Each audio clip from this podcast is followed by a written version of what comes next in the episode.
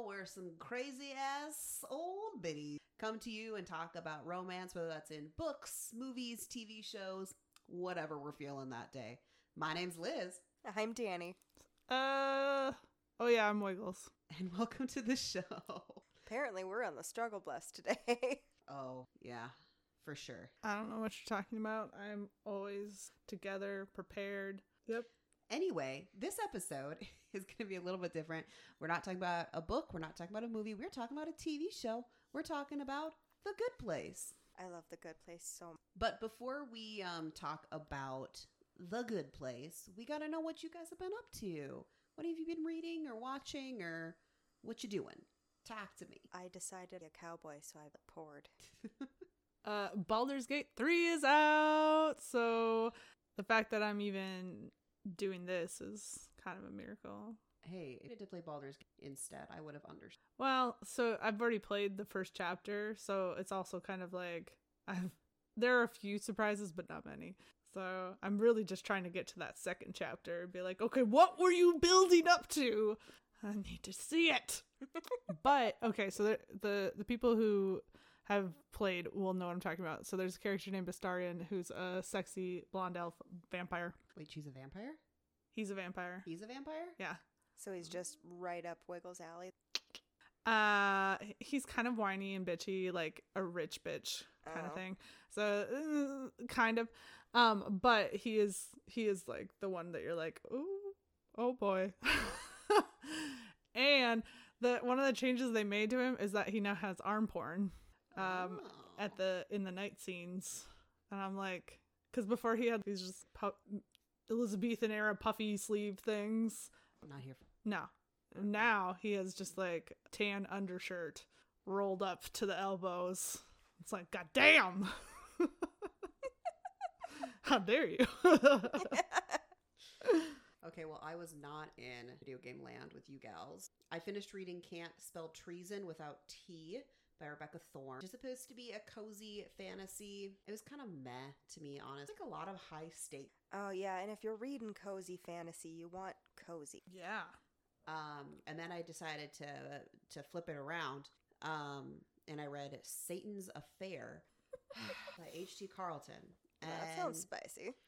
Okay. Have you guys seen all of the fucking TikTok shit about hunting Adeline or haunting Adeline? Yeah. Yes. This is the novella that is like the prequel to that. Um, all of the trigger warnings in the world, all of them.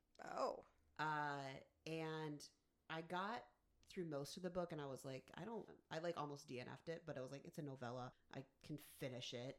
Uh, and then you get to the end, and you're like, what the fuck? Just so the ending does make up for it, but there's a lot. Getting of, there's hard. yeah, getting there is. So I don't know if I will hunting Adeline. You We'll know, they're so hyped on TikTok. And where did that lead us last time? Ice Planet Barbarians And hooked. and Hooked. Like, I, the dark romance girlies have really taken over BookTok, and they have a lot to answer for. This one is so the premise of Satan's Affair is the main character Sybil or Sibby um, left at the age of 18 this like Branch Davidian esque Gross. yeah. Um grew up there and it was awful. So trigger warning you know for um any of that. And then she joins a traveling halloween like carnival and lures people that she's evil into the haunted house so she can murder them. God damn. Oh. yeah. So a little bit of a promising young woman kind of thing, only not that promising. sure Have you? Ne- you've never seen that movie? Oh, okay. Well, okay, okay, okay, okay. I'm not going to give anything else away, um, although that's not giving it away. It's in the fucking trailer. There's uh, the the premise is that this girl goes out. She's like about our age, maybe a little bit younger. Uh, she goes out every night and pretends to get hammered so that a guy will attempt to take her home, and then she confronts him about it. oh yeah. So she's it's like I'm she's like, "No, I need to go home. I need to go home. I'm so drunk." And then he finally she's like, "No, I need to go home." And they have to, you know, recognize what they were about to do to her. And it's a whole it's it's one of those movies where you will be upset, disturbed, angry, sad, just like you'll feel every fucking emotion and you'll hate it and you love it at the same time. It's really good. I saw an experiment like that on YouTube where they did that. They just she went out and she had she had people that were watching her back and everything and were close, but she would act completely hammered and then walk in like the downtown areas of these big cities and everything and see what happened. And it was fucking terrifying. And she goes, "Here's the thing. I know that I am relatively safe. One, I'm not drunk. Two, I have security and everything, and yet I was still frightened." Well, Uh, h- here here's the thing about this movie. I don't say this about very many. It fucking stuck with me. Like not for a day, not for a couple days, for like weeks. I was like it was in the back of my head just processing. It and it's one of those ones where people had really fucking strong reactions to it emotionally that they couldn't get past it, I think, in order to actually really like think about what this movie was doing. Anyway, that's not what we're supposed to be talking about. no, no, no, no. We can get onto that. Uh, yeah, so we're talking about The Good Place.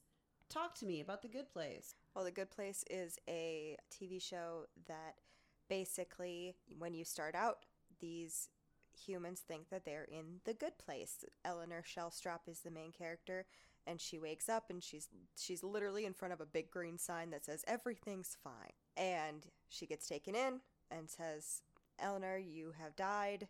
You're in the good place." And she meets a bunch of people and everything, and eventually you come to find out that they are not in the good place. There are four. hold up, hold up, hold up, hold up. What? Spoiler warning. If you've not watched the show, you need to stop listening right now. We did forget to do our normal spoiler warning. At this point, I just assume that if you're listening to us, you are understanding that. That's we a are talking big about the full spoiler though. That's a big spoiler. Did you Okay, did you watch that happen? No, you didn't. But did you watch that happen like in real time? Because I was one of the people who was watching it happen on TV, right? I did not watch it in real time. I watched it. I was binging. See, I don't think it hits quite as big if you're binging, but that reveal was like, "Oh my god!" Like you've you've gotten so settled in and comfortable with the fucking premise, and then it's like, boom. Just kidding. Fuck your shit. Well, so there you go. I guess your massive spoiler warning. Danny, why don't you tell us what you were about to spoil for people? Okay, as it turns out, there are four people that have been put in this neighborhood, and they are the only four humans in the neighborhood. Everyone else are demons, and they're there trying to to get them to torture each other. and they are in the bad place, They are in the bad place. not the good place. Yeah, and that's just the first season of Yep. four. this show it it should not have been as good as it was like just thinking Ugh. about the way tv works it should not have been able to have such distinctively different seasons Yeah. Yeah, and still been fucking amazing and he still cared about every character and it was Mhm. just it it's a, an anomaly Well, and it's really fucking funny, and then it also gives you unexpected feelers, like Right. soup, like emotionally damaging at the end. Well, for fuck's sake, I didn't think it was that emotional of a show. And then I was watching some recaps to just kind of like catch myself up. And there was one that was like just hitting emotional beat after emotional beat. And I was like, you motherfuckers, I'm going to cry watching a 10 minute YouTube video about a show that ended years ago.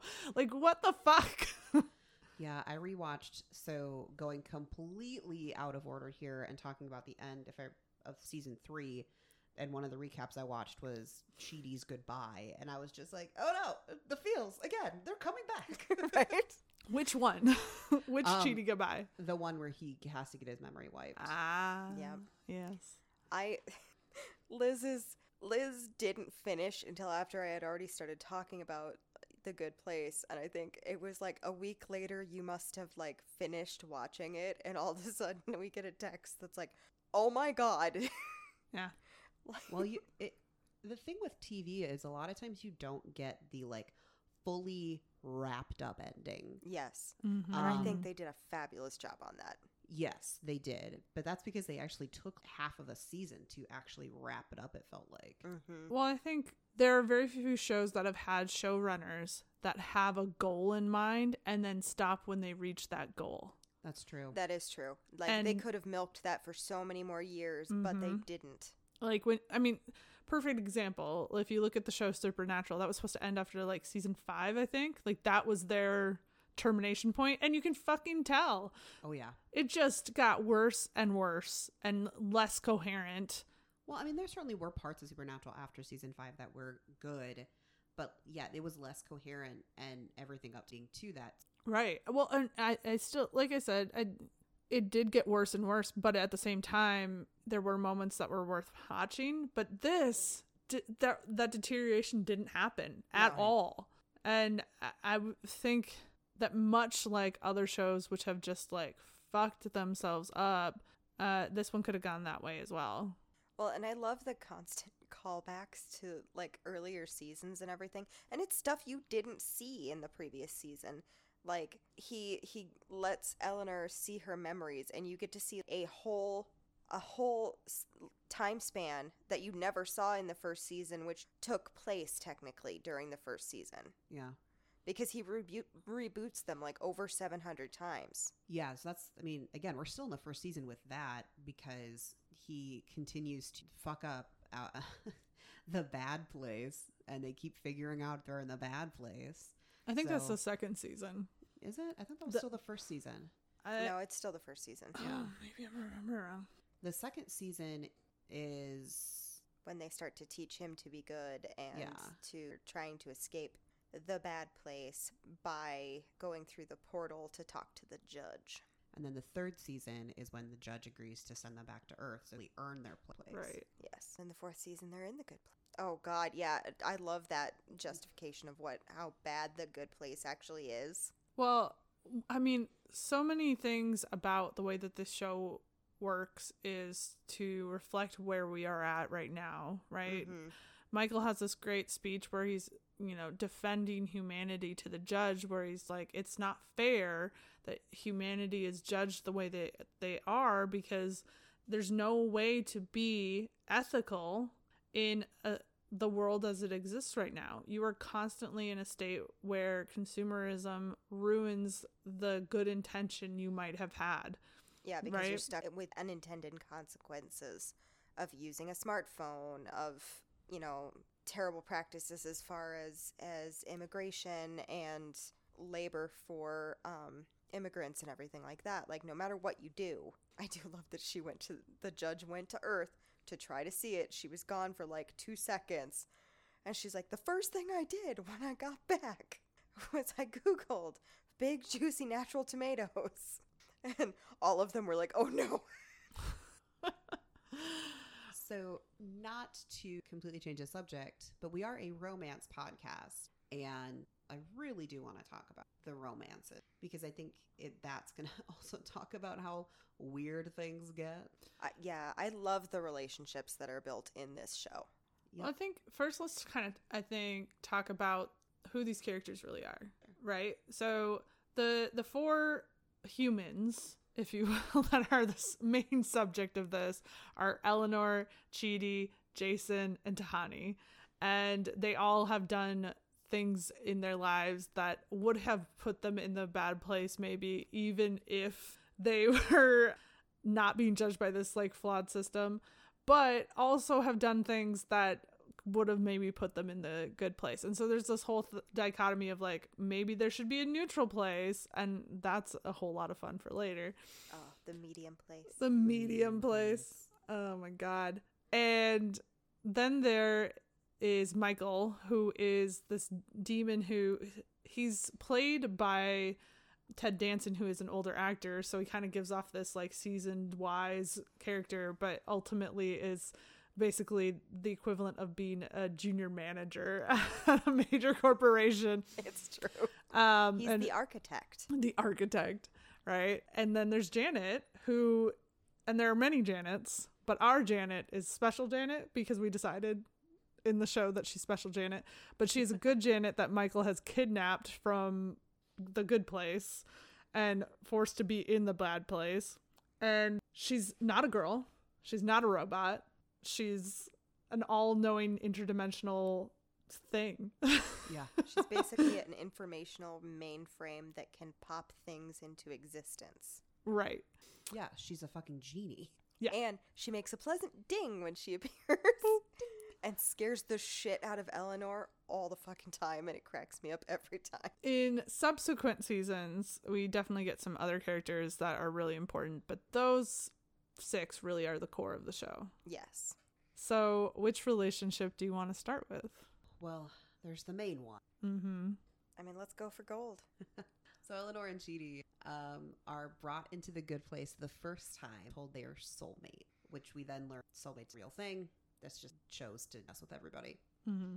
And they have to overcome a lot of obstacles together. One of them being Eleanor telling Chidi right away, no, she's not supposed to be. It's a different Eleanor that's supposed to be The, the real Eleanor. the real that one cracks me up every time, too. And bad Eleanor. Fake Eleanor. Fake Eleanor. I, I love the way real Eleanor, her real name's Vicky, I think. Yes. Uh, when you find out more about her and her like her whole like acting premise, like she's like, I'm a serious actor. she gives off that vibe so strongly. But Chidi is a professor of ethics and moral Yeah. philosophy. And Eleanor, as her words, she is a trash bag from Arizona. Yep. She worked in a really shitty call center that sold people fake medicine. She was overall kind of a dick. Yeah. But the more you get to know her, the more you realize that she is one of those people who is like that as a self defense mechanism. She Oh, wasn't really given the so. support to be a good person, right? Her parents absolutely fucking failed her. Mm-hmm. And even when she wants to do good, she kind of gets punished for it in life. Yeah, she does. And she just she she never had good examples and she emancipated herself at 16 Mm-hmm. because she just couldn't deal with her parents anymore. And while I agree that she needed to get away from them, I'm not sure that that was maybe the best decision either because that's a lot to take on when you're. Yeah, but I don't think she have any opportunity. That's true. So they. Well- they were something. I think sh- that the choice to make a character like Eleanor so so integral to the saving of humanity is so smart because they didn't go, you know, we're going to find the Steve Rogers of this world, right? yeah. Um, but they also didn't go, we're going to find somebody who is absolutely evil and then slowly build them up into being a good person. Because I'm sorry, I don't, no one would be able to tolerate a Jeffrey Dahmer in this situation, right? But having her be so average bad Mm-hmm. there there are things that she does throughout the show that I think at various points people can relate to of like yeah I maybe didn't stick up for that person or I took advantage of somebody mm-hmm. or I said something that I knew would be fucking cruel for no reason right and so it doesn't let you off the hook right this is Mhm. not a bad bad person but it is a bad person and so are you right it kind of like makes you have to have that feeling Mm-hmm. of guess what she might not be a member of the kkk or she might not be a, a psycho killer but she isn't good right Well, I mean, she was the relatable one in that aspect, but Chidi is bad of his inaction. Whole premise Mhm. because he couldn't do any, do any. right Well, and he he made everybody around him miserable because Yeah. of his indecision and everything he did. Like the reason he died is literally because they stood there for 30 fucking minutes trying to decide on a restaurant and an air conditioner fell out of the window and hit him. Well, and there is this dichotomy that exists where if you don't do anything, sure you don't do anything bad per se, but you also don't do anything good. Yeah, he didn't he didn't do anything to earn him a place in the good place either. Right. Although I do think he by that logic belongs more in the medium place, but Oh, yeah. Right, but there was D. Mindy St. Clair. Mindy saying, Oh, she's too much fun. "Oh, what an 80s." Well, okay, so we, we I know we were supposed to be talking about uh Chidi and Eleanor, and I want to, but I also want to talk about Mindy St. Clair and Derek. oh my god. Which is one of my fucking favorite compilations, if you will, of all the like interactions you get to have with them and the wind chime genitals and like all that shenanigans. And, the things she says, like there's a bit where um Eleanor is like asking about how they got out of trouble before and whatnot. And she was like, You literally go back every single time. Sometimes because you feel morally obligated to, sometimes because you walk in on me masturbating, and sometimes because I walk on in on you masturbating. No, it's sometimes I walk in on you while I'm masturbating. right, right. It's like I I'm not even sure how that's possible. Sometimes you gotta you gotta do a walkabout while you're feeling yourself. I guess. Can't say I have ever had that urge, No, but no, me either. But Well, I get the sense that the deal with the medium place is that it's it's so medium that there's got to be such limited sensation in general, and so like you'll take whatever you can get. yeah, everything's just so boring. Like Mhm. the only movies she has are like Cannonball Run 2 and the making of Cannonball Run 2. right, and then she has Anne Rice uh, vampire novels with stains on them. I don't know the way they were describing the medium place. I was like, this medium place. This is a bad place. It might not be, you know, ripping your face off bad place, but this isn't. Yeah, it's constant and warm beer. Yeah, well, the medium place is like Earth, is what I just kept coming back to. I was like, it's it's it's like every bad day you've had, where it wasn't like disastrous, but it wasn't a good day. It was Yeah. a bad, like it was a shitty day. So today, for have warm beer. It, it, it was that kind of day. This Uh, is the bad place. My favorite one is the moment when Jason is the one to figure it out. He's like, "Wait, guys, I think this is the bad place," and Michael's like, "Jason figured that out." Oh, this is an all-time low for me. Because he is possibly the dumbest person you've ever seen. He is, but God, is he? He's so funny and he's so sweet. Like he honestly does try really hard for his friends and everything. It's just that he's really not smart. He's from Florida. he is the definition of Florida man. Yeah, Like- yeah. At one point, at one point, Eleanor's like, "Chidi, I'm your nicest friend." No, Jason, I'm your hottest friend. No, Tahani, I'm your friend.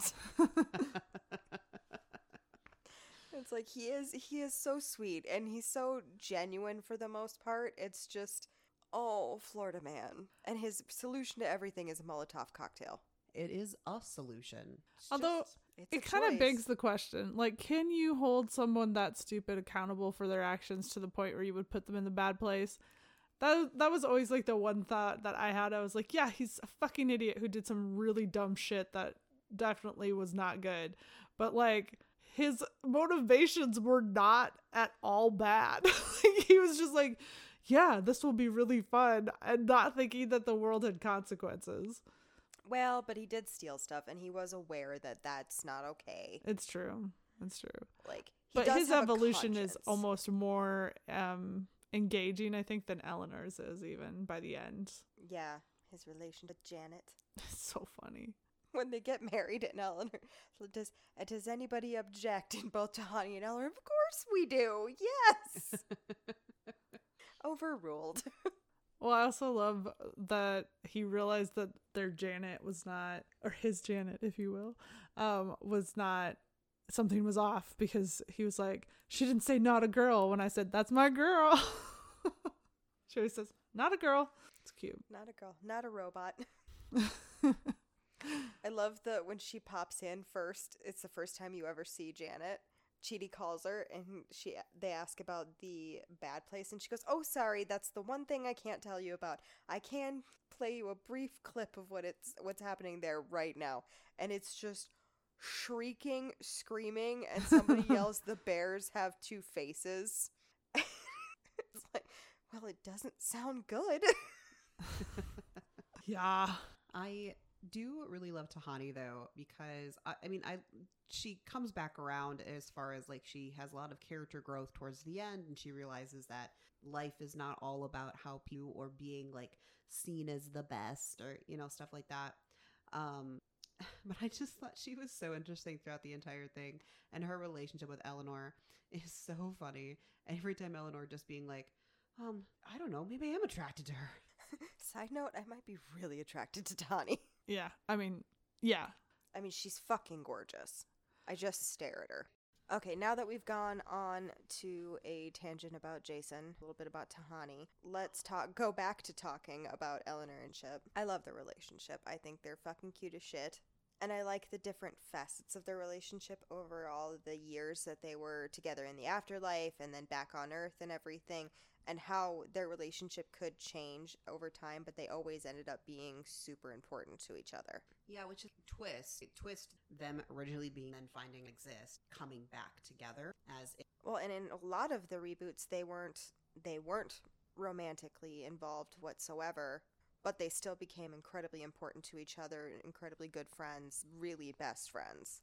And that's kind of what I like about their relationship because it, they're not just, "Oh my god, I think I love you." It's they've built a relationship of mutual respect over time every single time. And the very first time that they like actually fall in love and admit it to each other, the moment that they fall in love is so simple and so sweet and makes me want to vomit a little bit, but they go he's about to sneeze and before he even does it, Eleanor grabs a tissue and hands it to him and it's so it's that moment of anticipating another person's needs is the moment that they fell in love and i'm like well that's just fucking adorable and i hate that i love it so much I'm, i get i love it and hate it at the same time I don't know. I think the thing about them that works the best is that they have that yin and yang quality to them. Like where Chidi's panicked and frantic and cannot get focused in on something once he gets into that state. Eleanor, when under pressure, that's her, her best self, yeah right? she weirdly evens out yeah. Um, and in the reverse, that when th- all things are calm and all things are even, you will find Chidi relying on the wisdom of others to make decisions and things like that, even though he is wildly indecisive. Versus Eleanor, it's just going to fall back on whatever is easiest. And so they have this very polar opposite thing that we see all the time in romance novels and things like that where it's like I'm a little bit country, I'm a little bit rock and roll. and it's like, okay, well, let's mix that peanut butter with that chocolate and see what we get, you know? I don't know. I I also like I like that Chidi doesn't see Eleanor as the Arizona trash bag from basically from the beginning. Like he's like you shouldn't be here and he's freaked out about it but he does not see her in the same light that she sees herself. And once again eleanor doesn't see Chidi the way Chidi sees himself either. She sees him as a nerd and a dork but But yeah. She also sees him as somebody somebody that's reliable and like somebody that is always there. And even though Chidi might see himself in a positive light, he's always so wishy washy. But when it comes to Ellen, he kind of like he just knows yeah. I will say uh, this show, which is seemingly kind of family friendly, is very adult. Oh yeah. oh yeah It's just so it's so good at writing that very fine line of like, is this inappropriate? Well, we're gonna try to get by. Like, I love that. There's one part where when they f- like they're right outside the good place, and Chidi finds a mailman's like uniform, Oh yeah. and she's just like losing her mind place. about it and it's like do you have a fucking mailman kink? Like what is this? Um i don't know. It's it's there's so many things like that throughout the show. It's not just tied to chidi and eleanor's relationship but they they do a really good job of making very adult points without ever going too far into that adult range i think Yeah. Yeah. Well, and just the way it explores emotions, it, it is still family friendly, but like it's it is extremely. Um, I think one of my favorites is actually to the end when Chidi gets his memories back, and he remembers everything about Ellen. Reads her file. All of a sudden, he is not feeling worthy of Ellen. He's like, "Look at my file. I didn't do anything. I'm boring. And look at your file. You did all of these things." And Eleanor's like, "Well, does it bother you that I did those things? No, you just did cool things." okay, well then we're good. So just the the different exploration of like how relationships can work i think is very interesting It is. I also really like the, the moments where they learn from each other because the whole Mhm. preface is that she's supposed to be learning ethics from him. But he also learns things from her. For instance, when she is kind of, she's really gotten into ethics. She's super fucking stoked about it and everything. And she's kind of in his face about it, like constantly. And he just wants a little time to himself. He's supposed to be in paradise.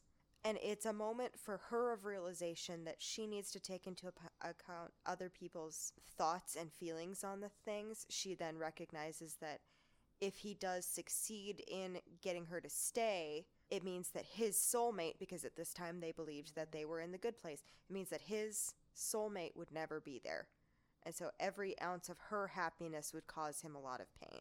And on the same scenario, she basically tells him that you need to just tell me to fuck off occasionally. right And so she she he has to learn that he needs to stand up for himself a little bit. There are moments where you are allowed to say, "I can't deal with this right now," and that you need to step away. And I that was just a really sweet moment for me of her being like, "Okay, I hear you and I understand, but also I need you sometimes to tell me when I'm doing these things." Because sometimes when we're excited, we don't notice that we're being fucking annoying. I know I do it to you guys. Yay, ADHD. Should we talk about my favorite relationship in the show? Lead us to it. Jason. jason and janet that's an interesting one because like it doesn't make a lick of sense No. But it also doesn't seem forced because as janet is rebooted and learning how to essentially human some similar version thereof she has jason who's just like there being honestly dumb but you know just supportive and nice and like hey you're cool. It's okay. Well, and the whole reason that she really enjoys his company in the first place is because when she gets rebooted the first time, she literally knows nothing. yeah Um, and so she has to ask. She asks him at one point, "What are jalapeno poppers?" And he gets super excited, and he's he tells her what they are, and it's just it's a real sweet moment of, "Oh, I get to help you with something, and I'm super excited to help you with something." He is a really adorably sweet person, dumb as a box of rocks. He literally, how Jason dies is locked himself in a s- safe with a snorkel because he thought he would be able to breathe that way and did a bunch of whippets while his friend tried to bring him into a restaurant to install the safe so that they could rob the place. and he suffocated in he the safe. suffocated in the safe and did not realize until years of being in the afterlife why that didn't work to wear the snorkel in the safe.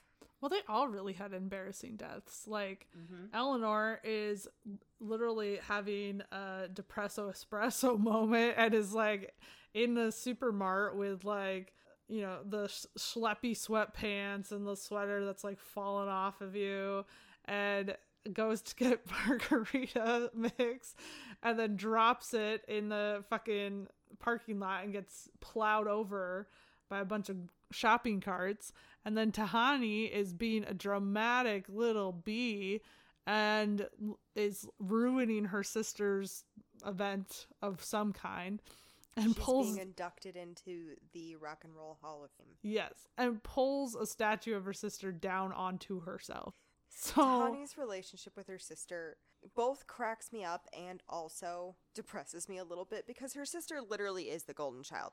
Like her parents don't give two shits about Tahani. other than to pit the sisters together that was the whole thing is- Yeah, they pit them against each other constantly. And it's stupid. Like they just just let them be sisters. She painted a birdie with a hat. Be happy for her. i can't No, and that thing was fucking cute as shit. yeah i i don't there's so much about this show that makes you kind of explore what is good and what is bad and Well, and the thing with Tahani being in the bad place, she literally raised billions for charity. Billions. But all she was trying to do was gain her parents' respect. And so her motivations were off. She didn't care about the people she was actually helping. She just wanted the attention and to be seen. And so it's like that's that's really hard because you're like she was such a good person. Look at her. She raised all this money and then nope, it meant nothing because she wasn't actually doing it for the right reason. Well, her sister could probably name category. It's famous for doing all of these things music, art, whatever. I've never really seen Yeah, no, she just was doing whatever she wanted or whatever her parents told her to do. It is a really lovely moment between them when she realizes that the paintings that she had in this gallery meant to represent like her parents together in one area and then them apart. Yeah. And it's like she's like, "Oh my god, all because they're all just like random paintings and random uh, like circular objects where the two are together and two apart or triangles or whatever and she realizes after she's about to be arrested that she painted them. It was their relationship and their parents' relationship and how they were always separate. And it's a really lovely moment where they get back together and notice and everything. Well, the show does do a good job of sneaking up on you with that stuff. Oh yeah, it does. You're like out of nowhere. You're like, oh yeah, you're gonna get a cat fight between Kamilah and and Tahani, and then it's like, oh nope, she's hugging her. And then they have the beautiful moment when they finally get to go to the good place where they are friends and they are getting along really well. And then eventually their parents pass and they have to go through this whole growth process of trying to be a family, a good family. Yeah, Well, that's one of their solutions at the end of like, what is a good place and how do you make it a good place? Is that Yeah. nobody gets off scot free. Pretty much everyone has to go through s- similar trials as what the the main four had to go through to get to the point where they were at the good place, right? You have to have you have to go through the growth process that you're maybe not afforded on earth. absolutely. And it it's more about learning too Mhm. in what they Yeah. changed the afterlife to. Um, because when they when they arrive in the good place initially, they realize that it's it's a happiness pump. Like it, they're so dead inside because everything is perfect. Yep. and so they give them the ability to end it if they if they would like to when they decide that it is their time they can walk through this archway and basically be absorbed by the universe I don't know what happens after that. Are they reborn? Or are they? We don't know what the true afterlife, good place, bad place. Which I think is really smart of them to do because it kind of puts a little asterisk next to it that says, like, we still don't fucking know, Yeah. right? well and just life can still end then you Mhm. know Mm-hmm. stuff doesn't mean as much if it can go on forever and ever Well, it's the same contra- concept as I'll make the reference The Matrix when the machines couldn't make essentially they couldn't function it recreate all the good and bad of Earth in the Matrix to buy it. Yeah things can't be perfect all the time we'll go nuts Well, it's the classic how do you know what light is if it's never dark? correct and i like being Okay, Miss Goth over there.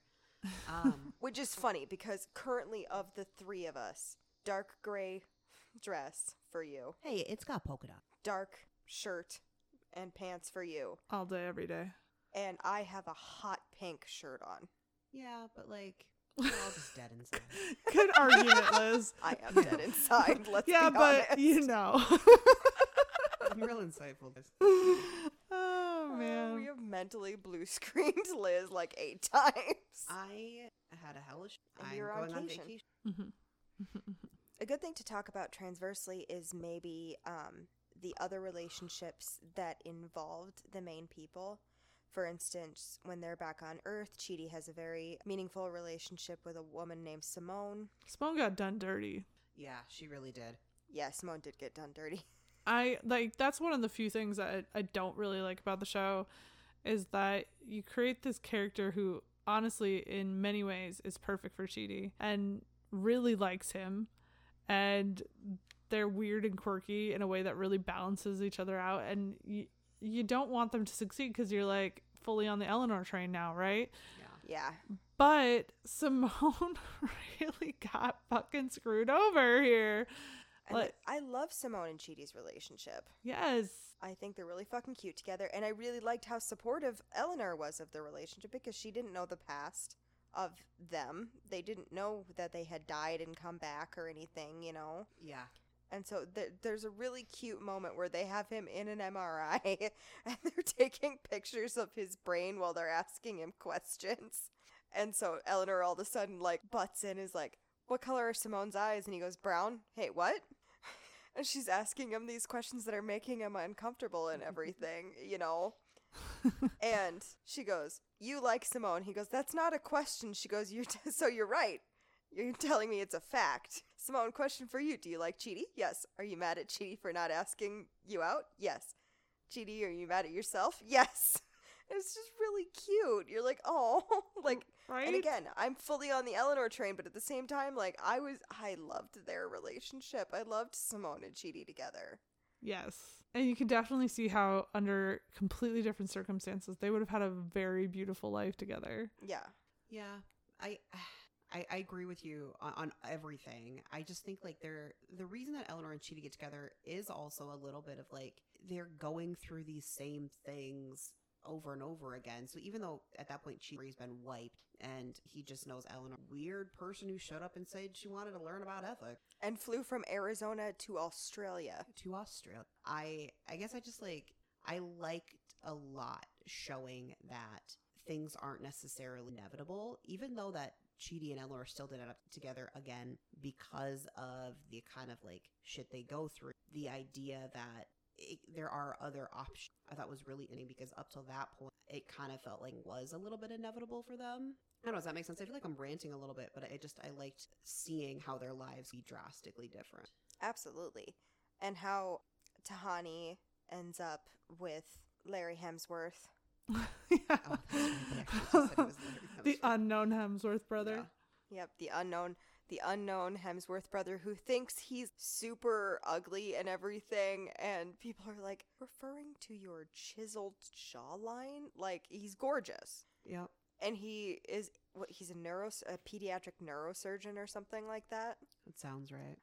it's like he's amazing by anybody's standards. but he's just so down on himself and he cracks me up.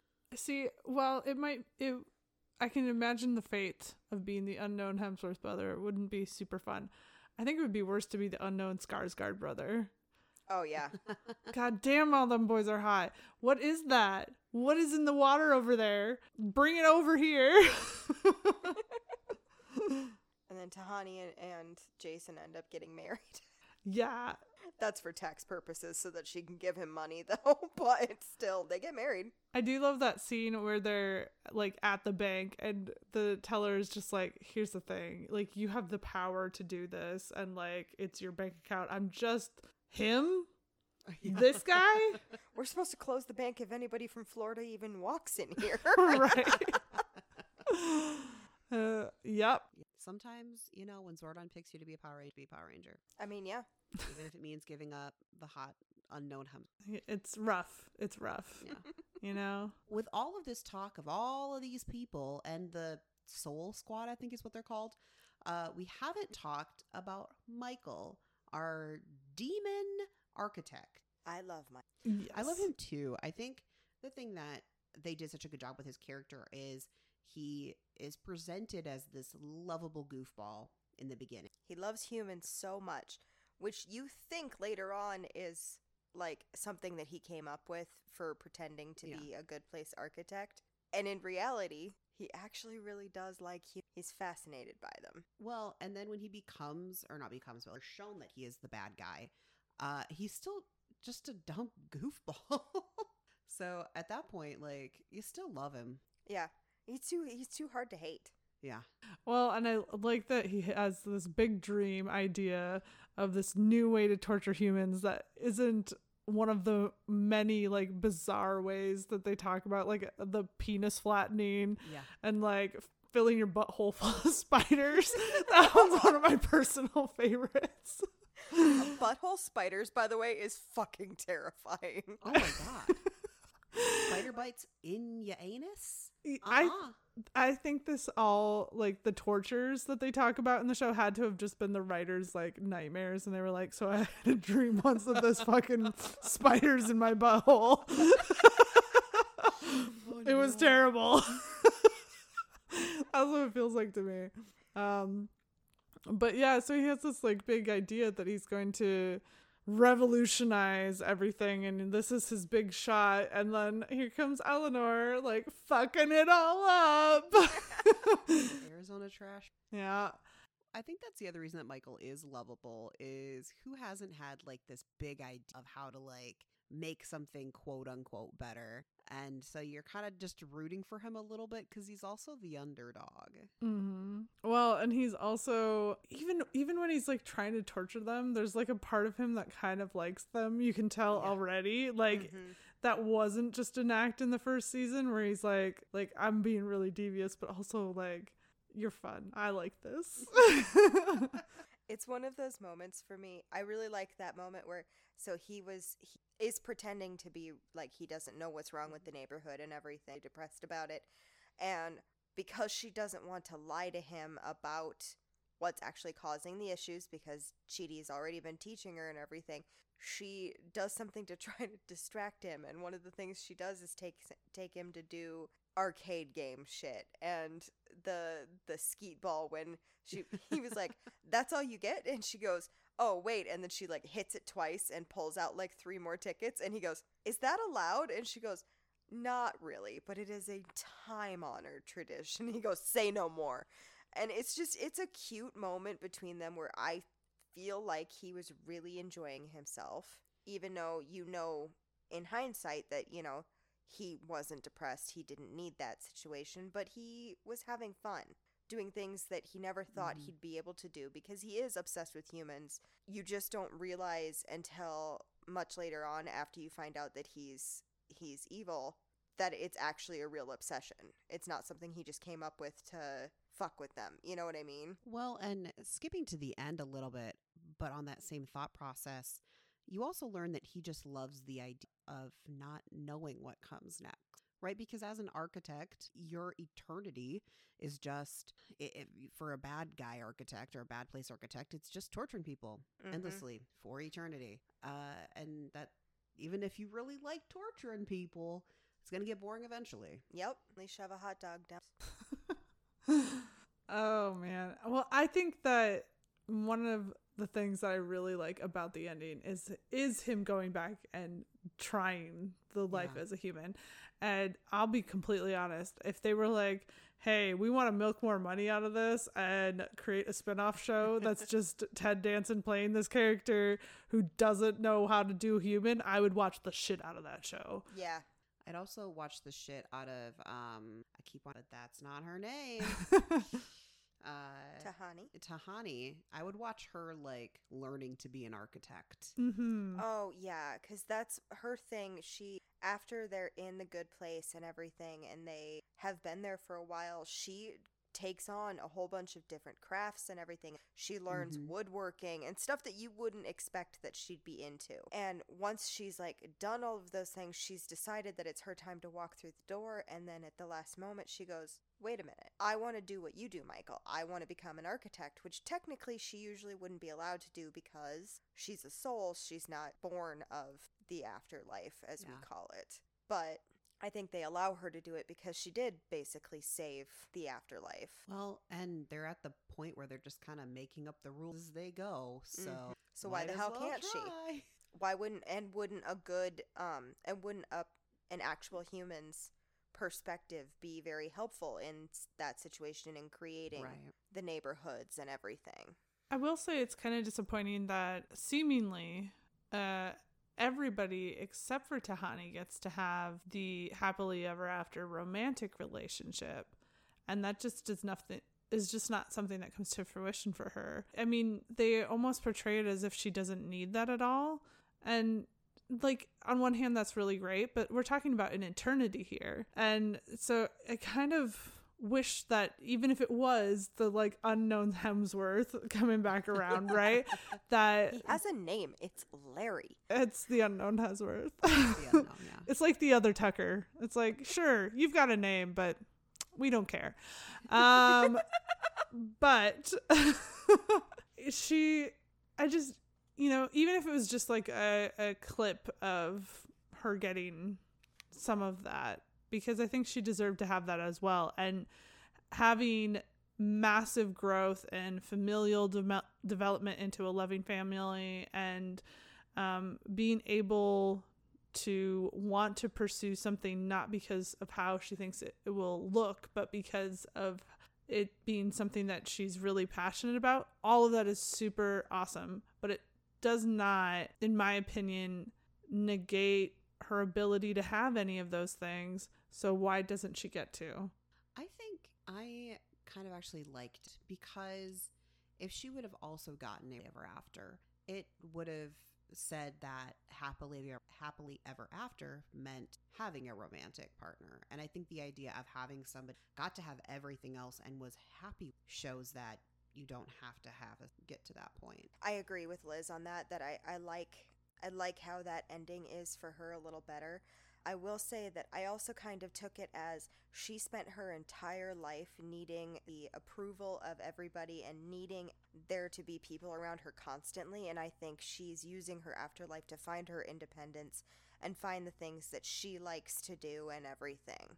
I I mean I agree with that to a certain extent, but and I don't think that she needed to have a Chidi and Eleanor soulmates, not soulmates, soulmates, right? Um, but just the ability to have that because there's also this thing of, and it lands that way at the end of the show that women can't have it all, right? You cannot have the career and the passion projects and um, and a healthy family and have a good romantic relationship. And Eleanor doesn't really have a strong pursuit of I mean career in the afterlife. What does that even fucking mean right? But like she doesn't really have that. She just gets the guy kind of. And and so yeah I just like I said it does not need to be the big sweeping romantic thing. But just to know that sh- she wasn't alone. She wanted to have a soulmate at the beginning of the series. And and she's never given anything close to that you know Yeah, I, I, I definitely get that because and she talks about wanting a soulmate so bad. But to like take on to your point about Eleanor though, do you think Eleanor wants that in her afterlife to career or some you know some version thereof? No, I, and I'm not saying that she should, but it's very much for it being the good place. Tahani does not get to have her cake and eat it too. Just that. If I if I go went to some sort of good place, what would my eternal life? be? I'd finally t- See, okay, so hmm, I want to talk about something that happens in About Time, which is a movie I've brought up before that I think that we need to maybe watch for this. But I don't want to spoil anything. But there is a character who uses his life really to to to do that to like pursue the TBR, right? It Mhm. it's never ending. Um and uh and I often think that that's amazing. But I also I don't think we could possibly conceive of what a true good place is No. because we don't know how to in this society to be happy. well, not only that, but how to not have right Mhm. because like right now, if you were to say you went to a paradise and what would that look like? I would be like, I don't have to cook. I don't have to clean. I can sleep as much as I want. I can play all the video games I want. I can read all I want. Uh, but I, oh, you know, eventually that would run out. Eventually, I would be like, okay, well, I I kind of like and then, you know. right or like well maybe i do want to try doing something new or different so it is hard to comprehend what eternity or however long you want to be there without a care in the world looks like Well, Well, they kind of point that out. they like, do. When they, when they get to the good place, Jason first thing he wants to do is ride go karts with monkeys, yeah because of course he does. Um, and he's gone for maybe five minutes before he comes back, and he's like, "You're done already?" And he goes, "Oh yeah, I got bored." And he'd literally been talking about it the entire season. Well, n- that's kind of where we end up meeting uh is it Hypatia? Yeah, yeah you you know, she's literally been in a state of constant contentment for centuries. Mhm. And it's it's it, it's not just that it's boring, it's that it eventually becomes nothing. it turned her. It turned their brains to mush. Right. Literally. These are the first new people they had seen in 500 years. i don't remember it's a long time It's a long ass time, and like nobody was even excited about ooh new people or anything. They just stood there like zombies. I think that even even though it's not even just like when they show up and that good place is flawed, right? Yeah. It's there that same inherent flaw exists in the new good place. Eventually, people get to a point where they're like, I can't. There's nothing else I want to do. I mm-hmm. don't want to relive this beautiful memory that I had when I was on Earth. I don't want to fly to every corner of a conceivable universe that I could think of. Mhm. I just don't want to do anything anymore. And I think that that's the part that most of us are going to struggle with when it comes to this conversation is that it seems like there are infinite possibilities. How could you ever get bored? But eventually you get to the point where you're just soul weary. And I think once again, it goes back to even this team that's been living in the afterlife and go rebooted like 800 times, right? They can't conceive of what a true paradise would be because eventually your conception as a human being limits what the possibilities are. And for us, what is a driving force for most people is possibility. Well, it's the same concept um, when you read a lot of vampire books. Not a lot, but like some of the more serious, like Anne Ricey, where when you're staring down immortality, eventually you just get tired of it. And I think I, I don't think it's a flaw to say that they couldn't come up with a perfect paradise. There might be something to say that there can never be a perfect paradise because we as people need a drive and a focus or something we're trying to do and without it it's you can only do nothing for so long Well, and that's why when they when they do create the version of the good place and the bad place, they they Mhm. really did rewrite everything that actually exists in in this universe as far as as the ending of of people's lives. But they also when they set up the good place, they give them an out. And it reinvigorated so many right of the people that had been there for centuries because all of a sudden, oh, there is actually a way to end this. And some of them just stuck around because they wanted to see what happened next because it was Mhm. changed. well there's new um i do think though that there probably would be some people who take that out that is we don't know be nothing be something Yeah, I know eventually I probably take it because I get bored. that hardest Chidi's ready to long Oh. for Eleanor. Like that is so hard in my brain as somebody who is envisioning what that would be. And I'm just, oh shit, that would be I, yeah, my, I mean, I bawled. Let's be so oh honest. for Oh. real. Oh, Yeah. Both hysterically, watch ugly throughs. I bawled. Um, because I, I I watched it once, like I said, in while it was actively running on television, and then I rewatched it during COVID, and oh my god, that was devastating. But in some ways, I feel like the devastation is part of what kept Eleanor able to stay longer, right? Mm-hmm. Because it's a new feeling. And I, I think that they do such a good job of understanding the human condition in this show because that's a perfect example where it's like sometimes feeling bad feels good, you know? And we we as a species are so messed up that like we would rather have interesting than good. I would say about 70% of the time. Very true. That's Yeah. absolutely true.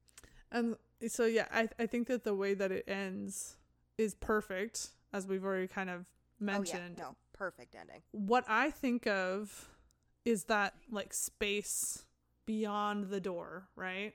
Is I I keep coming back to the Danny, I'm sorry, this is not going to be for you. I keep coming back to the episode where Buffy comes back and finally confesses to Spike that she was not in hell, right? For her, she she couldn't there was nothing tangible, right? Right. But she knew that she was at peace and she knew that she had left everyone she loved and cared about in a better place than they would have been otherwise or that they were taken care of. I can't remember her exact language, Right. right? And she was ripped out of it Yeah. And so i i just really picture that as being what lies beyond is just finally not having need of any kind Including do something. right Mhm. I do love how when she does walk through the door, her energy splits off into the universe, and one little bit of it touches a guy who got a letter that wasn't his and he threw it away. And then when she touches that piece of her, touches him, he goes and picks it up and he ends up knocking on Michael's door to give him this letter. And it's just, it's just a sweet little moment where you realize, you know, that people uh, touch other people, you know. And in that moment, I think Michael did recognize her energy a little bit. I mean, he's human now, but he didn't start out that way. Mm-hmm. You know, we haven't talked about, um, and Jason is actually the first one that goes through the door. Yes. Mm-hmm. Uh, except he doesn't. Yeah. He goes with Chidi. That that was such a blindside moment too. Oh, you're I know. just I was like, what the "Oh." fuck? it, oh yeah. I I loved it because it was like a Jason kind of like returning to John a fake character, good bad play of just being like, all right, I'm just chill with the trees and wait for Janet, to, and he's there for some unknown amount of time, Several Bearimys. whatever that Jeremy means. Bearimys. Jeremy, Jeremy Bearimys. It's it's the like their calendar in the afterlife is it looks like the cursive words Jeremy Bearimy. Yeah, And when they they talk about it, Chidi goes, "What is the dot on the I?" Yeah. And they're like Tuesdays and sometimes never. And he's like, "That broke me. The dot broke me."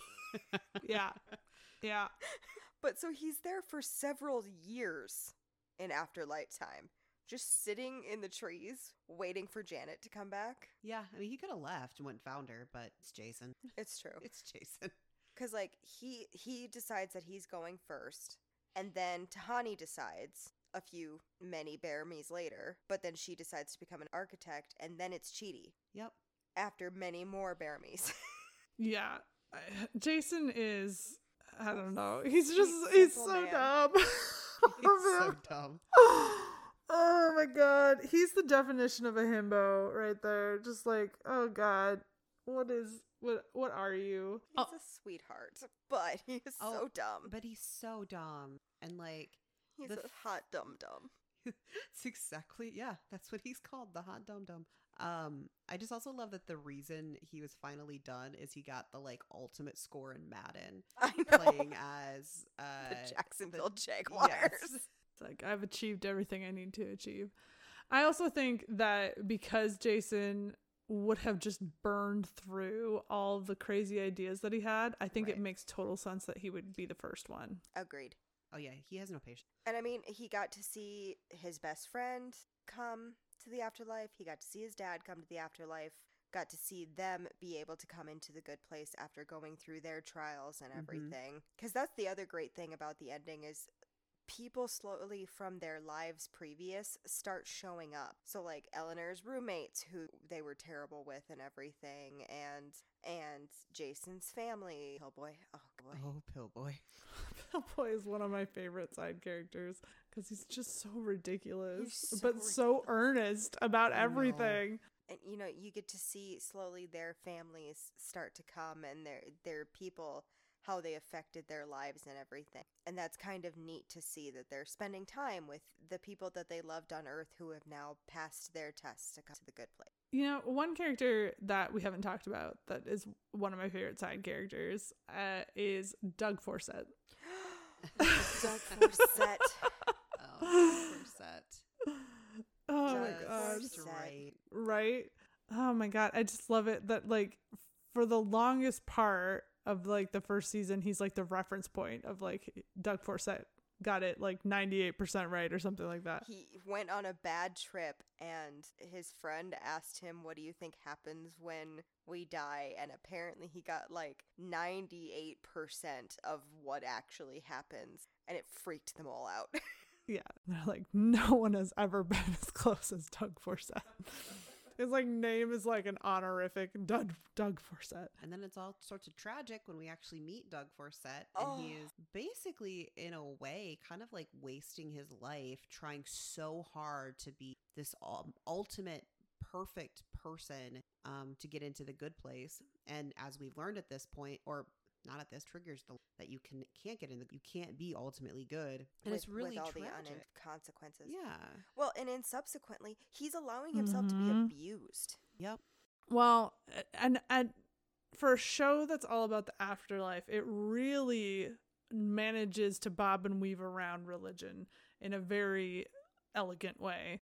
And I think the the closest you get to a call out to religion is Doug Forcett and in that his religious level of pursuit of trying to be good enough to be get getting into the good place really talks to the obsession some people have of dedicating this life to hopefully being good enough for the next one rather than living this life. Uh, and I think that it it's hard to watch because on some level there's people out there that you know are doing a version of this only their choices very frequently are not as altruistic as Doug Forcett's are. Well, and the the other only mention I think I've ever, I did ever hear in in this show of religion is at the very beginning. She Mm. asks who was right, and he he basically said every every religion had some aspects of it correct. And then that's when he mentions Mhm. Doug Forcett. He goes, you know, everybody had it about about ten or twelve percent correct, except for Doug Forcett. And she's like, Ooh. and then that's when he goes into the explanation of that he he was a stoner kid. But that's another one of those great call outs that's like they obviously had to have planned that they were going to be the trigger learning you can't get into not be um, but to plant that in the first episode as just like this throwaway joke um I, I think it just shows a really good job of showing how they must have planned all of the season Exactly. They do the same thing with Derek. oh Derek. So They great. bring Derek in in season one because Janet finds out that she was married to Jason in their like first reboot, mm-hmm. and he's then marrying Tahani, and she starts to glitch because she's inadvertently upset, even though she doesn't really realize that she is, and so Eleanor tells her to get her some. she basically tells her to find a rebound guy. And so Janet's way of finding a rebound guy is to create Oh one. god, Derek is too fucking funny.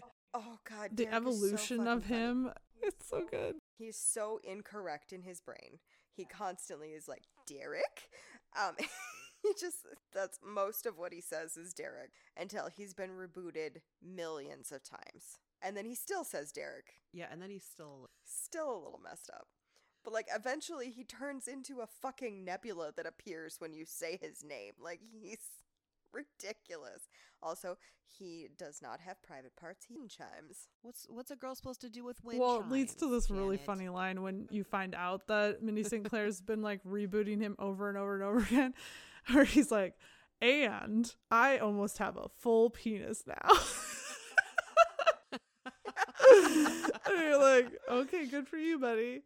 And th- but then the more you think about it, we're like, what is a partial? What does that mean? what- what does it mean? And then you're like, don't tell me. I don't want to know. I don't want to know. I don't want to know. Well, if you think about it, he starts with wind chimes and then ends up with an almost. So what is the right? Is it is it like less chimes? Is it or does it like transition from like basically like the little little metal pipes for the wind chimes, and then eventually it gets into those like bamboo pipes, and then eventually it's like one bamboo pipe? Like what are we dealing with here? I don't know, and I I, don't. I love when they're to. like getting down and and Mindy St. Claire's like, "Oh my god, your wind chimes, they feel so weird." what is he doing with them? And then they're jingling the whole time and so you're like, I don't how like there's not there shouldn't be that much air between the two of them, so how are they jingling? Listen, the way my brain tried to sort this out. when Janet reabsorbs his energy, and all of a sudden Eleanor goes, "Oh no, guys! I hear wind chimes. Everybody, look away! Look away! I'm still gonna watch, but look away." oh god, that's one of my favorite things about Eleanor is she's just c- the constant dirty jokes. Like mm-hmm. everything is just, how can we make this in- into some nasty ass comedy? And I'm like, yeah, I'm here for that. And she's constantly hitting on Tahani and Janet. Yeah, I I totally get it. Well, I also love that that both Janet and Tahani are kind of like, yeah, yeah, We, I mean, it could, it could maybe. And Tahani's final thing that she was gonna check off the list is that she objectified Eleanor. That's right. Oh gosh. she just aggressively hit on her. You gotta do what you gotta do. I mean, she's a smoke show too. I okay. Also, before we totally like walk away from Janet again, I gotta say that actress, I cannot think of her name off the top of my head anymore. But god damn, she's good. Think about all Oh, the she's things they asked her to do. She's bad Janet. She's fucking neutral Janet. She's disco Janet. Disco Janet. I Disco Janet. Disc was hilarious. I can't remember her name either, but I know she's a. Well, there's stand-up also an episode where she plays Eleanor and Chidi and Tahani and Jason as Janet. Like Yes. Yes, they're all the in things her voice. she just like they were like, "Hey, here's a weird acting challenge that doesn't make any goddamn sense. How how, how you want to go do that?" And she's like, "Okay, I guess. Like, I guess this is what I'm doing." I, yeah, she's amazing. I always think about that because she does do so much in this Mhm. show. And oh god, she craps so. Her fucking bad Janet. Oh my god. I love that Dink is one of Bad the Janet's bad great. Janet's like favorite disses. Stupid Dink. Yeah. it's her go-to diss. yeah. That like- dink. oh my god. I don't know why, but I find that fucking hilarious. And her trademark is to just like rip Yeah. ass. Yep. You know what I think about that? Lifts leg. I also love that bad Janet is always on her phone. Like just like what who is who are you texting? You're in the fucking afterlife. Like what are you doing on your phone? That I, I that's what I want. The, that's the information that I'm lacking is I want screenshots. What is bad Janet doing on her phone? Maybe she's just texting all the other bad Janet. Maybe. I will say I really appreciate that like they had caught Bad Janet at one point and he gave her the like manifesto of what everything had happened so far. And when the judge wants to just completely reboot the world, she steps up and is like, mm, nope. And they like hid the clicker device thing in one of the Janets. But it's Bad Janet that comes up and is like, no, that no, like she helps with this distraction and everything because she Yeah. also knows that this isn't the way the world is supposed to be and the universe is supposed to be. And I, I really appreciate that that Bad Janet also came Comes in. right- I love the marbling of Janet episode where like the judge is going through and like all the Janets show up and they're like all getting turned into marbles. She's marbleizing them because that's how you that's how apparently you get rid of a Janet is to stick a paperclip in their ear and Yeah. push their nose. Let's okay, okay.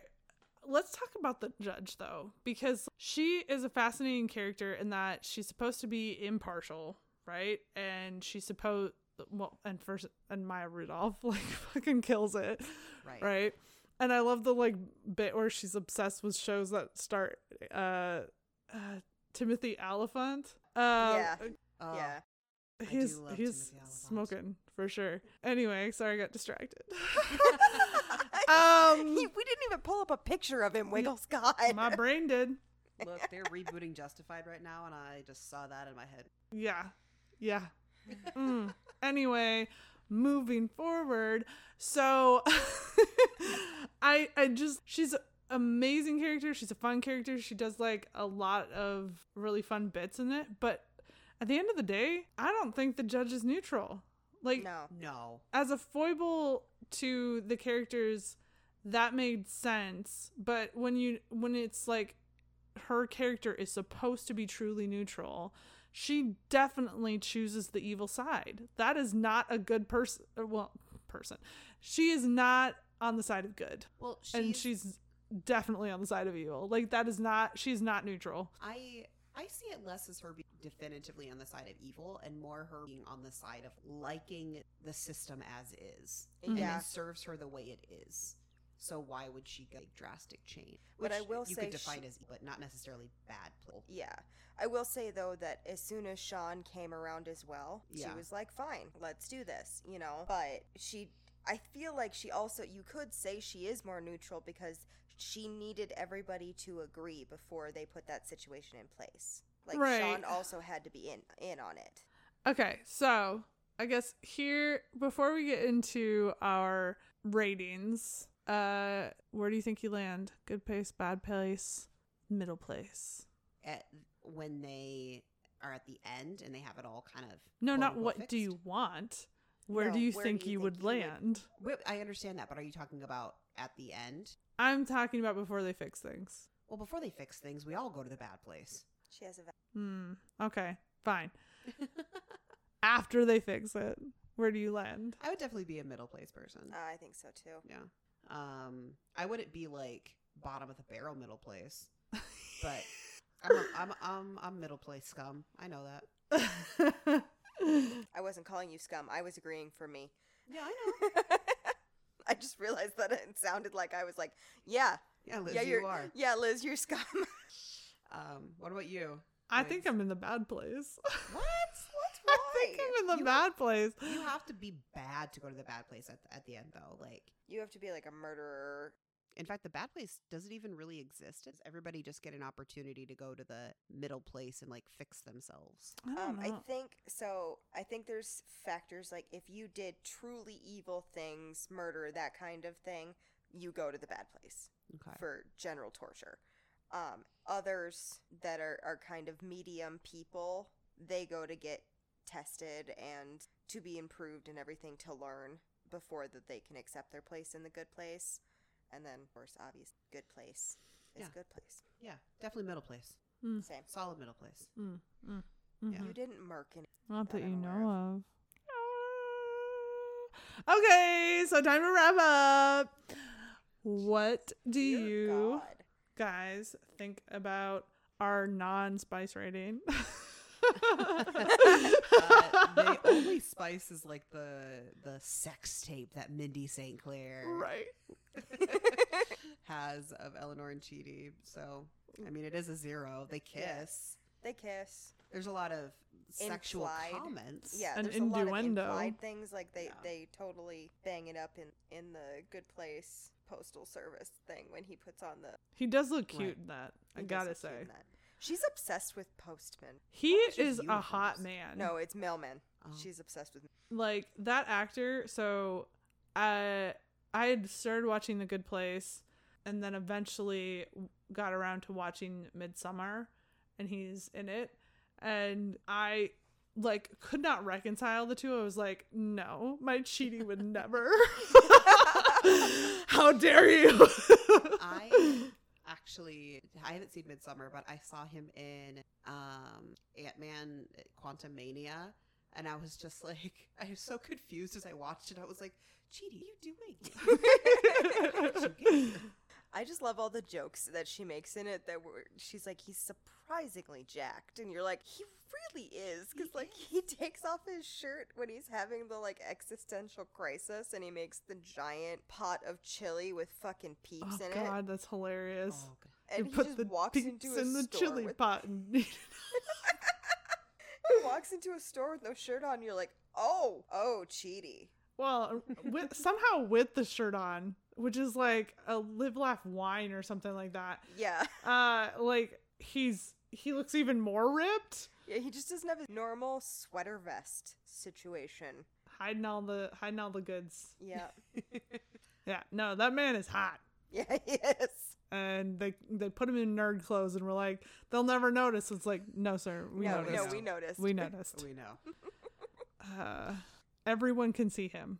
Everyone, like he's there. Well, that describes the spice rating of the show, as in there isn't any. So, what is your romance rating? I honestly give it like a four. I really enjoyed the relationships in these, and they weren't toxic for once. And even when they had their toxic moments, they like addressed it. You know what I mean? I do know what you mean. I don't know. I'm sitting between a 3.5 and a 4. I'm not really I'm not really sure where I land. I'm leaning more. I almost even want to go three, not because the romance is bad, but it's. I mean, the show wasn't about romance. It was a Yeah. show that had romance in it, and so the focus of it wasn't romance. It used romance as a tool to have other conversations. So I guess I'll land on a three point five. And that's kind of why I was thinking 3.5. So, Yeah, well, and I, I understand that. Like, it isn't the main focus of the show, but I do really enjoy the relationships that they built and that they built over time. Mm-hmm. yeah. Yeah. Mm-hmm. All right. So, that sounds good. That brings us to the big rating. The big kahuna. What's your overall rating? I mean, This for is five for me. It's, it's a one five. of my favorite shows. it's a really good show, and it and it has rewatch value that in a way that a show like this really should not be able to pull Mhm. off, but it Mhm. does. So for me, it's a five. I'm at a 4.5 and I can't tell you why, why it's not a 5. There's just like like a it's like a vibe check and the vibe is is real close. Real close. So the best definition of that I can give you. So we'll move on to something more tangible and less stupid that I say. What are your guys' recommendations and good fucking Okay, I have a weird one. you always do. See, here's the thing. I no longer believe you when you say I've got a weird one because most of the time you're like I've got this weird one and I can see where you're coming from. Okay. So either we're both weird. I mean, Oh. arguably, we already are aware of that situation. um, but I say Futurama Hmm. Oh. Oh, I actually could see that. Yeah. because it's got a lot of like interconnected relationships that are, are good together and everything and build over time. It also has unexpected feeler moments. Futurama can gut punch you every now and then that you're like, where the fuck did that come from? And so, yeah, that's just kind of what I thought. Uh, Liz has such a confused look on her face No, right no, no, now. it's not confused. No, I'm just now thinking about Futurama that I haven't watched in a while. I know. Need to I don't think it. I've ever actually watched a season all the way through. I've just seen random episodes. I think that's mostly my thing too. Is I've just seen a lot of random episodes, so I know what the story is. I just haven't watched it from beginning. that dog episode. Let's Why not don't let's not go there. Let's shit? not go there. No, don't you talk about that shit. no. You don't need to put that in my head before I go to bed tonight. Uh-uh. Mm-mm. Fair enough. Who's got another recommendation? I do. All right, what you got for me? Um, so this was one of my favorite shows for a good long stint, but no one else had fucking seen it for some reason.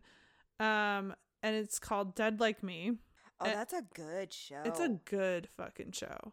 And the premise is this character, George, she is she dies in a, like an equally embarrassing way. She gets hit by a toilet seat that flies out of an airplane and lands on her like a fucking meteorite. And when she passes, she happens to be the right number of souls to be collected that the Grim essentially or or Reaper is actually what they use in the in that storyline who comes to collect her soul is now able to pass the torch on to the next person.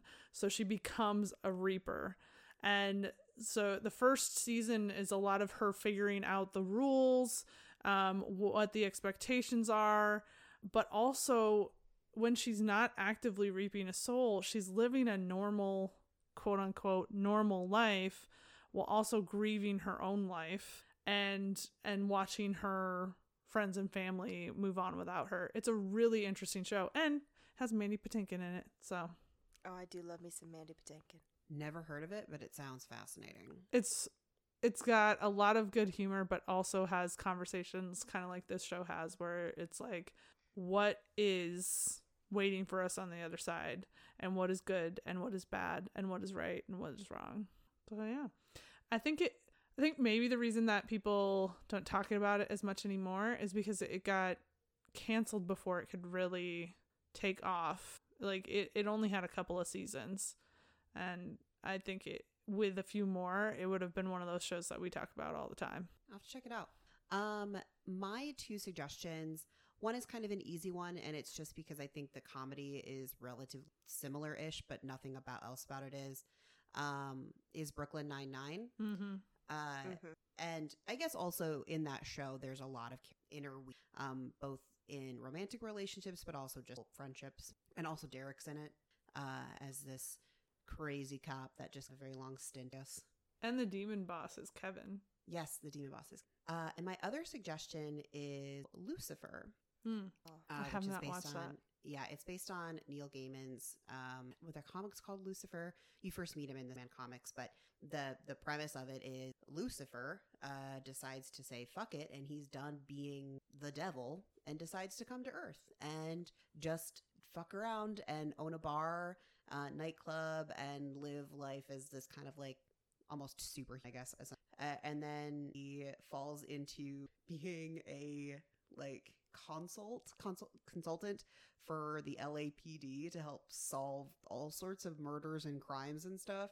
Um, it's got pretty good comedy in it, and it also just kind of questions, I don't know, spirituality in the world and all that. So, I have not uh, watched it partially because it from the clips that they show of it or, or the promotion that they show of it, it looks like they were like, what if we just took a, a, a cop procedural and and gave you a Sherlock Holmes, only the Sherlock Holmes is the devil himself, right?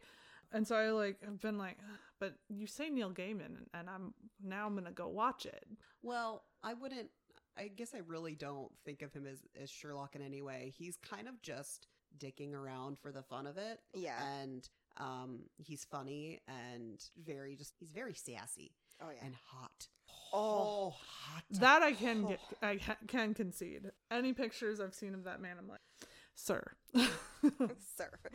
one of my my other favorite plots in that or like storylines in that is he goes to see a psychiatrist because or a, a counselor or whatever just to cope with life.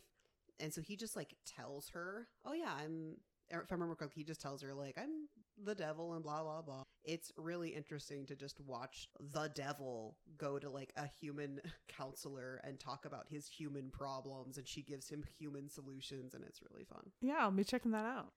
His interactions with the cop's daughter kill me every time. oh my gosh. Yeah, it's so cute. All right, everyone. Well, that kind of wraps it up for us here. If you liked this episode, um, or even if you didn't, you can still find us out there on all the socials at Wrong Dust Jackets or Wrong Jackets on what is now called X. Or you can just find us on our website at wrongdustjackets.com. Please rate, review, leave a comment uh, wherever you are listening to this. We'd love to hear from you. Send us suggestions, uh, whatever you got. That's all there is. So bye, y'all. Bye bye now. Bye bye.